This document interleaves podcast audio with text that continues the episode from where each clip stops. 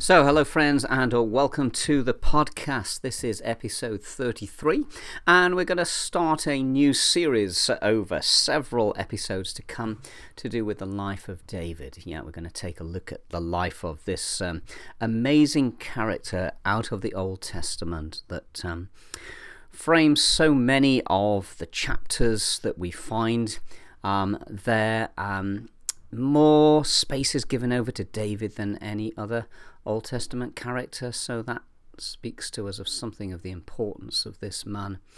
And um, so that's the reason why we're going to spend several episodes really taking a look at this um, this particular character, and we're going to frame our talks from a particular perspective, because we're going to look at David's life through the Psalms. That is to say, we're going to take several Psalms that speak specifically in their introductions to a historical moment in David's life, and in looking at those Psalms, examine what we can learn about him as a character, and in learning things about him as a character to reflect that back on our own life and um, on our own journeys. So we're, we're, we're digging into the humanity of this person. We're taking a particular look at um, who David is and how he operated. He's known as a man who really had God's heart, and so he is significant from that perspective and from that point of view. And of course, his genealogy reaches deep into uh, the life of Christ himself. So, Jesus ultimately comes from the line of David.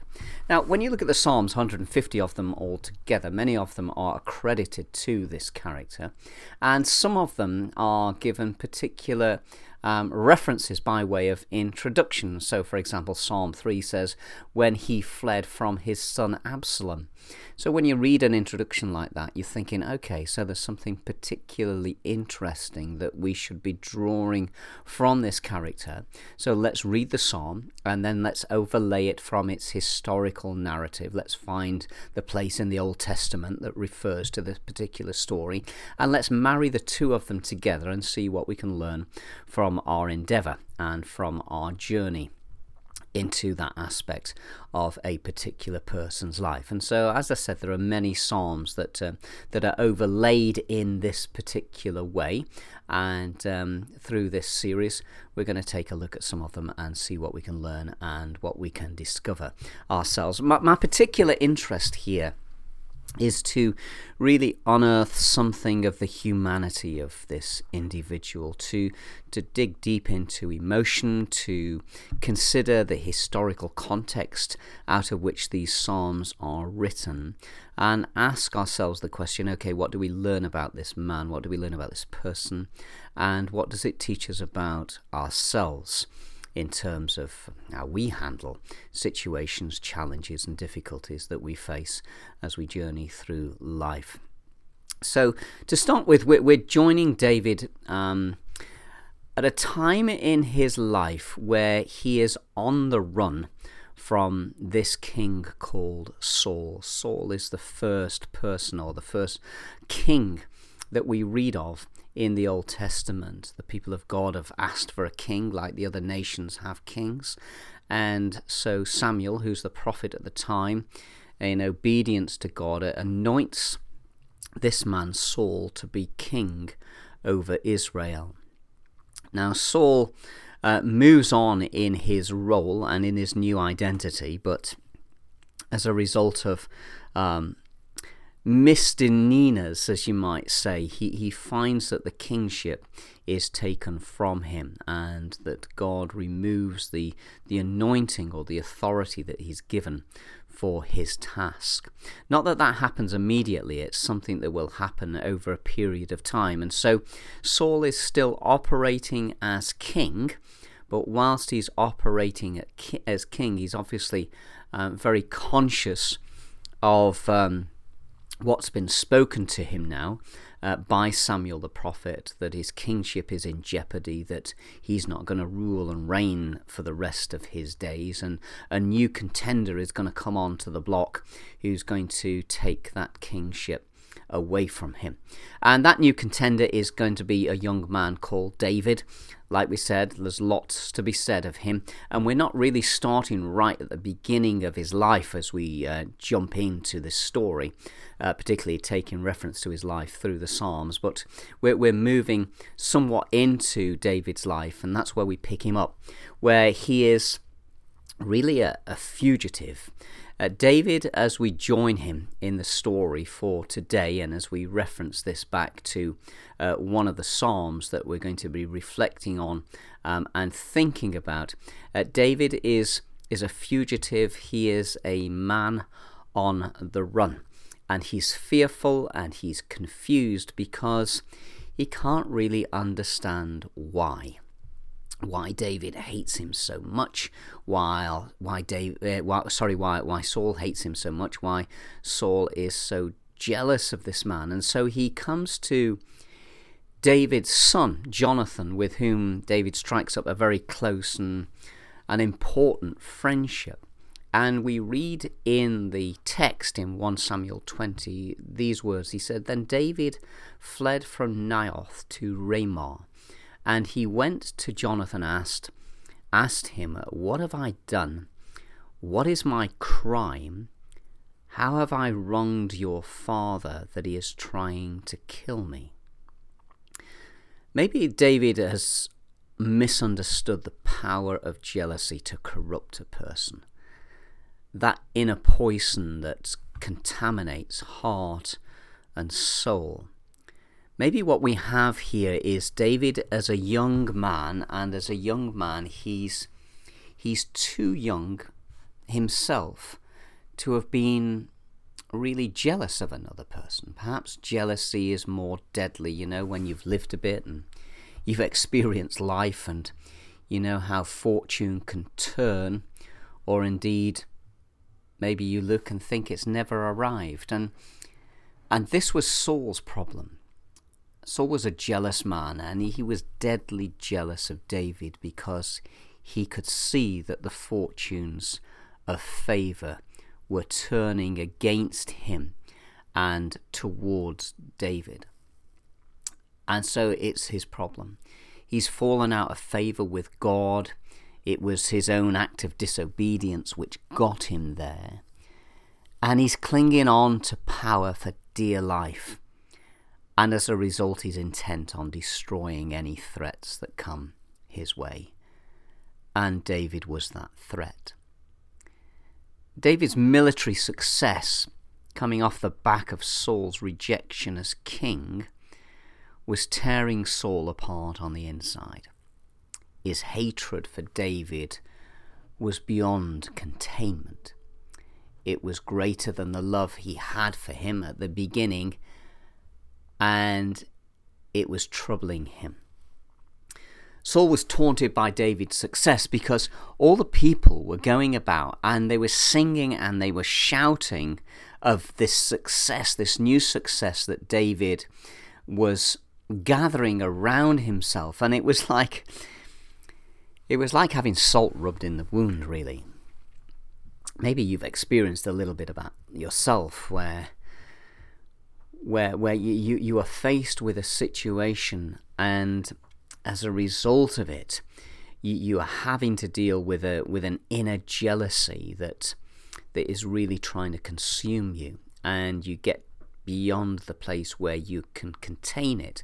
And as a result your feelings towards another person another individual begin to change and this is the song that they were singing. They were singing, Slain has, Saul has slain his thousands, and David his tens of thousands.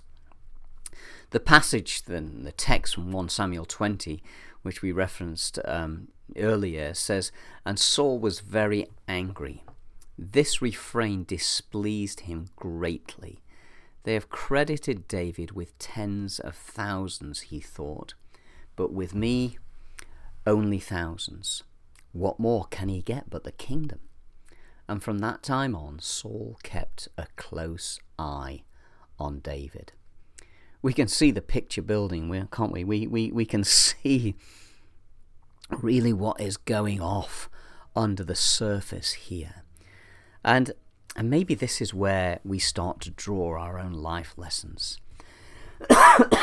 maybe it's at this point that that we we recognize ourselves something of the power of the emotion of jealousy to to corrupt and, and damage, how it can run so so powerfully out of control. This was David's problem. The main difference between envy and jealousy is that envy is the emotion of coveting what someone else has, whilst jealousy is the emotion related to fear that something you have will be taken away by someone else. And this is precisely Saul's issue. I guess we've probably all experienced both of these things envy, that desire to covet what someone else has. Mm. Are you green with envy? We say. Uh, when we know maybe we, we covet another situation, we see privilege or process in another person's life and we want that for ourselves and we, we envy that situation. But jealousy is the emotion related to fearing that something that we have had will be taken away by someone else. Maybe a position, maybe a platform, maybe something that we've accumulated around us in our life and a competitor, let's call them, steps onto the scene and that competitor threatens our position, threatens our power base, threatens our privilege, and we start to feel jealous towards that person. What do we do with that jealousy? How do we act in in that situation? Uh, and this was precisely Saul's problem. In Proverbs 27 4, it says, Anger is cruel and fury overwhelming, but who can stand before jealousy? So, so David and Jonathan, his best friend, who happens to be, as we said, Saul's son, they concoct a plan to test just how in danger David's life really is. It's like trying to get a measure on the situation. You know, because emotion can go play havoc with our minds. We, we can feel all sorts of things. And, and the question often we, we, we have to answer is how much of this is perception? How much of this is, is real? How much of this is just growing bigger in my mind than what it should be and occupying more attention than it should really have, so that we're living with large levels of distraction and failing to concentrate on the things that really matter and, and are important. And so David and Jonathan, they, they concoct this plan. It's, it's a simple plan, but it's a really effective plan to try and get to the, the bottom of of what really is going off here. Is Saul really as angry as what they are led to believe? Well, the story goes on. So David said, Look, tomorrow is the new moon feast, and I'm supposed to dine with the king. But let me go and hide in the field until the evening of the day after tomorrow. If your father misses me at all, tell him David earnestly asked my permission to hurry to Bethlehem, his hometown, because an annual sacrifice is being made there for his whole clan. If he says, Very well, then your servant is safe. But if he loses his temper, you can be sure that he is determined to harm me. Hmm.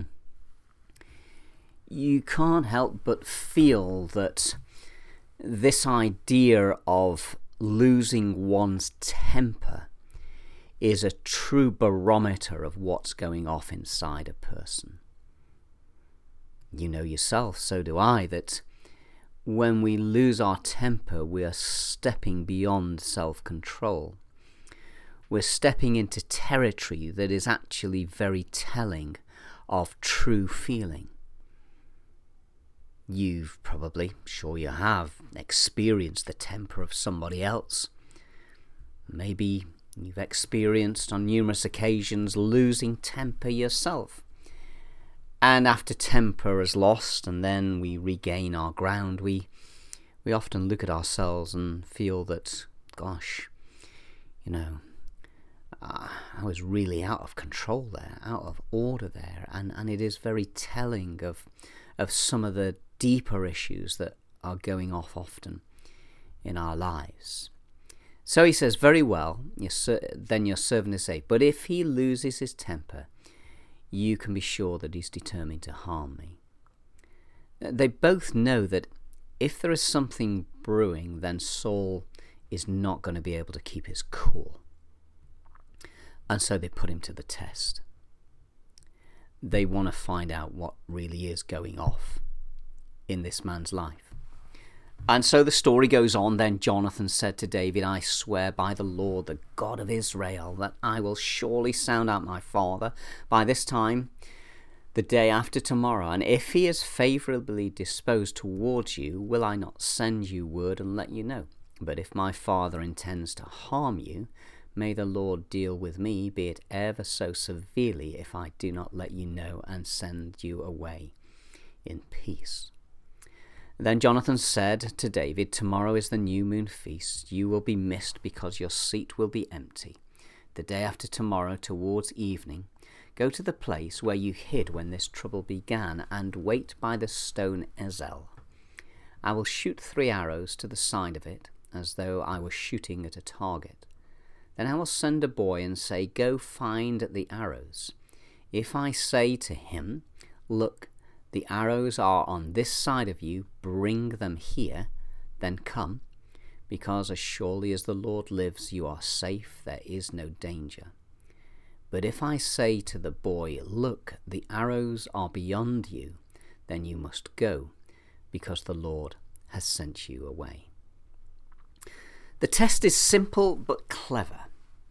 Uh, they may be young, but they're reading human nature really well. And part of the key of success and fruitfulness and, and flourishing in life is, is the ability to read human nature well, to know what is happening beneath the surface, to be able to make an assessment, to draw a judgment that allows you to have insight into what is going off within the heart and the soul of another person. Jealousy, like all emotions, really has its trigger points. There's a place from which it can't be contained any longer. And what David and Jonathan are doing is they're going in search of those trigger points. What buttons need to be pressed to change the, the metaphor? What needs to happen to trigger Saul's anger that will give us a real indication as to the level of jealousy that this man holds. Again, the story continues. So David hid in the field, and when the new moon feast came, the king sat down to eat. He sat in his customary place by the wall opposite Jonathan, and Abner sat next to David, that's next to Saul, but David's place was empty. Saul said nothing that day, for he thought something must have happened to David to make him ceremonially unclean. Surely he is unclean. But the next day, the second day of the month, David's place was empty again. Then Saul said to his son Jonathan, Why hasn't the son of Jesse come to the meal either yesterday or today? You can see the scene. Saul's eyes are riveted on David's empty seat. That's how jealousy works. It creates a consuming gaze which overrides everything else. It's often unspoken, but at some point in that relational context and situation, it will be triggered. And it's that trigger that David and Jonathan are searching for. In a softer form, looking at our own lives, it's the feeling we have when we've done a job, maybe faithfully, lovingly, and then we either hand it over or it's taken from us. And we celebrate the passing of that role and that job, but inside there's that little feeling that that says to you, uh, they won't do it as well as I did. They can't do it as well as what we did it. It's part of human nature somehow. It's an intrinsic sort of aspect of our character that we truly do have to take a, a hold of and, and rein in. I guess you know you're struggling with jealousy when inside you find it hard to celebrate the other person's success. It's horrible to think that way. It's horrible, but so often true and very real. And if you struggle in those areas, or if I do, then this is a real indicator that we have jealousy in our hearts. And we need to ask the questions honestly how are we going to deal with that? Because otherwise, it's going to continue to consume us and consume, continue to eat us up. Now, Saul's a, a long way down the jealousy road. He might never be able to get off it. It's become so entrenched in his mind, in his thinking, in his heart, and and now, as we're about to see in his actions, that that jealousy is running really deep. It goes a long way down, and it's going to take a lot of getting out of. The story goes on. Jonathan answered, David earnestly asked me for permission to go to Bethlehem. He said, Let me go because our family is observing a sacrifice in the town, and my brother has ordered me to be there. If I've found favour in your eyes, let me go to see my brothers. That is why he has not come to the king's table. Saul's anger flared up at Jonathan, and he said to him, You son of a perverse and rebellious woman. Not mincing his words here. Don't I know that you have sided with the son of Jesse to your own shame and to the shame of the mother who bore you? As long as the son of Jesse lives on this earth, neither you nor your kingdom will be established. Now send someone to bring him to me, for he must die. So the next day, Jonathan goes out into the field where David is, and he shoots the three arrows, and whilst his servant boy is running for them, he shouts out, Hurry, go quickly, don't stop. And the boy picks up the arrow and returns to his master. And after the boy had gone, the story continues, David got up from the south side of the stone and bowed down before Jonathan three times, with his face to the ground. Then they kissed each other and wept together, but David wept the most. Jonathan said to David, Go in peace, for we have sworn friendship with each other in the name of the Lord, saying, The Lord is witness between you and me, and between your descendants and my descendants forever. Then David left, and Jonathan went back to the town. There's a real deep bond between these two young men. And with tears still fresh in their faces, they part company and David is left alone. He's left alone with his fears, with his thoughts, and with the worry that a very powerful man is trying to take his life. It's out of the depth of this experience and these emotions that David pens some of these most famous psalms. It's thinking about and recognizing where David is positioned in life at this moment that we dig into those Psalms. But as we approach them, we're not approaching them just as a text to read. We're approaching them knowing the depth of the hardship, the difficulty, the challenge that David is experiencing as he writes them. And so, when we come to our first psalm, which is what we're going to do next time after we've concluded today's introduction, when we come to this first psalm, we're going to read it from a completely different perspective, knowing that here is David.